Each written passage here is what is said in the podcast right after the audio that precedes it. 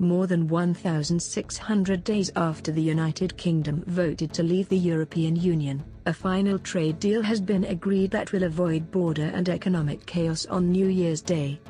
The deal brings an end to a four-year divorce period since the 2016 Brexit referendum, and signals the end of the UK's membership in the European bloc it had been a part of since 1973. The 500-page agreement will mean there are no quotas or tariffs on the goods trade that makes up half of the annual commerce between the UK and EU, worth more than $1 trillion. European Commission President Ursula von der Leyen told a press conference in Brussels the deal was fair and balanced. It was a long and winding road, she said. But we have got a good deal to show for it. It is fair, it is a balanced deal, and it is the right and responsible thing to do for both sides.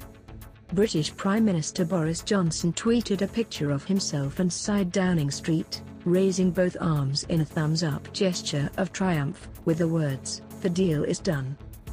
Mr. Johnson described the last-minute agreement as a jumbo free trade deal, along the lines of what was done between the European Union and Canada, and urged Britain to move on from the divisions caused by the 2016 referendum.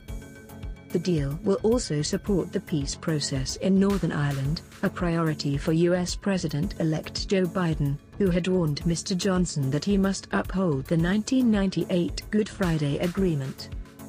The trade deal will not cover services, which make up 80% of the British economy, including a banking industry that positions London as the only financial capital to rival New York.